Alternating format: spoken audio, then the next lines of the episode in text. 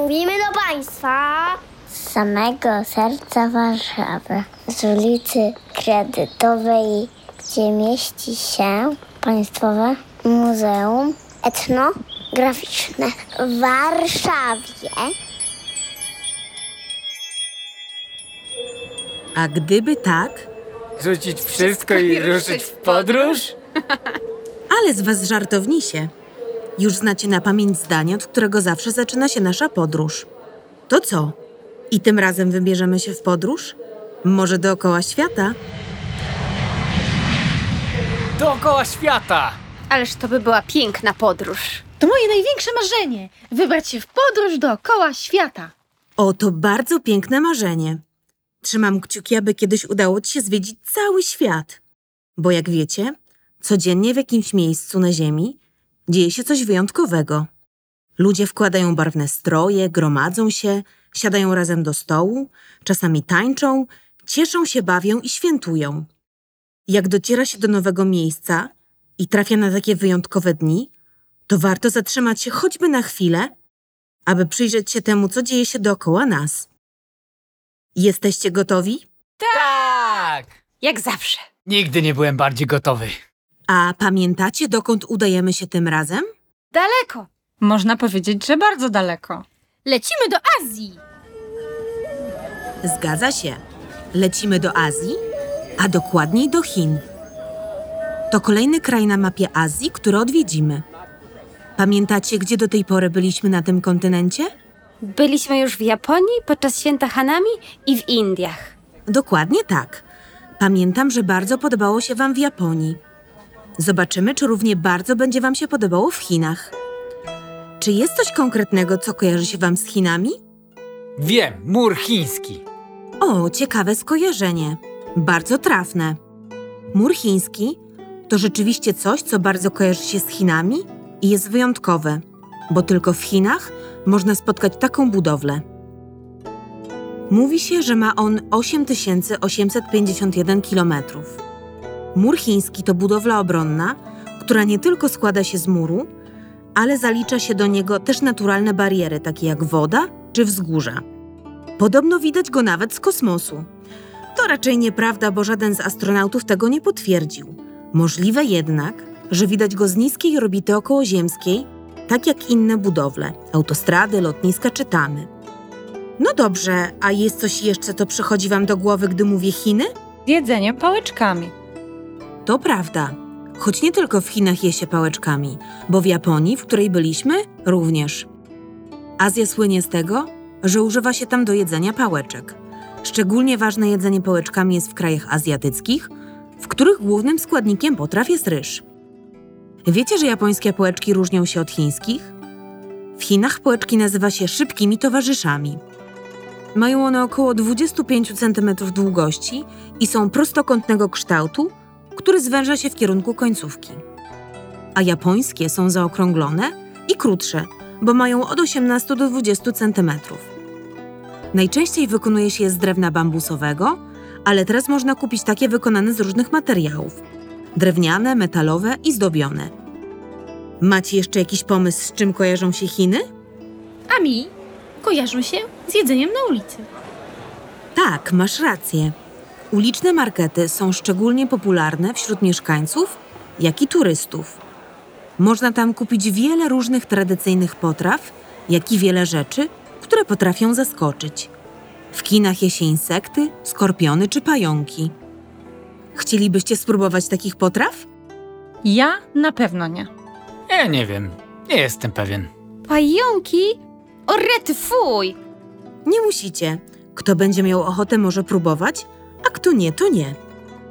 Każda osoba ma inny smak, lubi inne rzeczy, więc może być tak, że komuś takie przysmaki będą smakowały, a komuś zupełnie nie. Nic z tym dziwnego. No dobrze, to już wiemy, że jesteśmy w Azji, w której je się różne fantazyjne rzeczy pałeczkami, że można zobaczyć tu mur chiński. A pamiętacie, w jakim święcie weźmiemy udział? Ja mogę przeliterować, bo nie wiem, jak się czyta po chińsku. Dobrze, przeliteruj. D, U, A, N, W, U. Zgadza się. Przybyliśmy zobaczyć święto Duan Wu, Albo jak ktoś woli, możemy nazwać je świętem smoczych łodzi, świętem smoka lub świętem podwójnej piątki. To jedno z najważniejszych świąt w chińskim kalendarzu. Wypada ono w piąty dzień piątego miesiąca księżycowego. Właśnie dlatego też czasem nazywa się je świętem podwójnej piątki. Zazwyczaj wypada w czerwcu.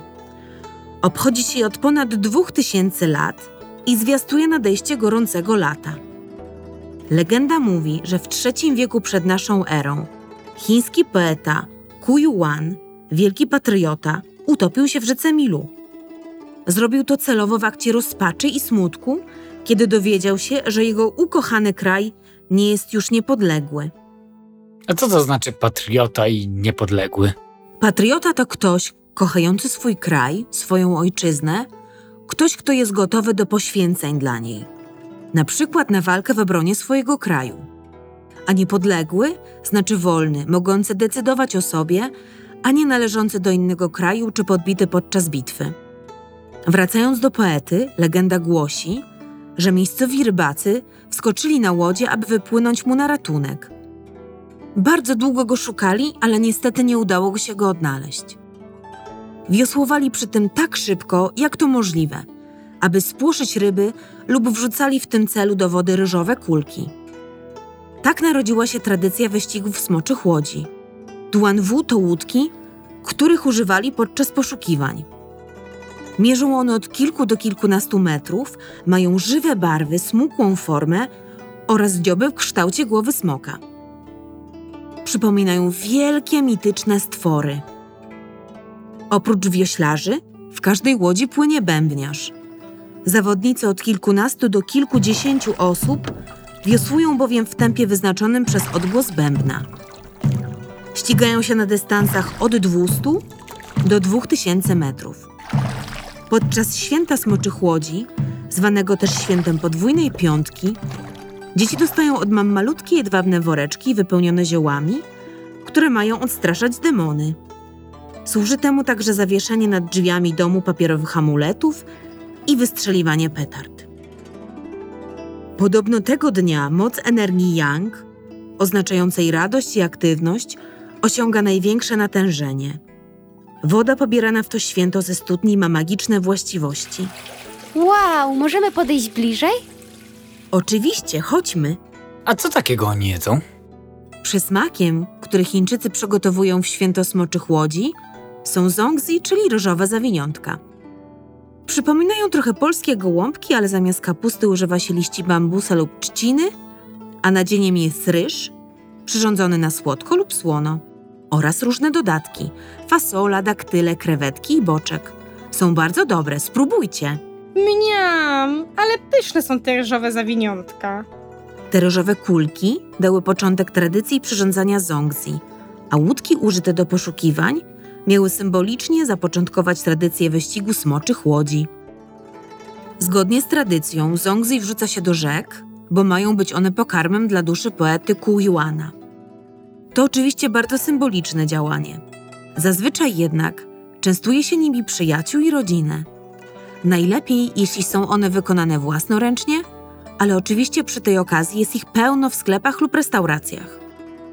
Bardzo ciekawe jest również to, że poza obserwowaniem łodzi i braniem udziału w świętowaniu, zgodnie z tradycją, sprząta się mieszkania, przy drzwiach zawiesza się gałązki leczniczych roślin, które mają za zadanie przynosić szczęście i zdrowie, ale też, jak to często bywa, odstraszać złe moce.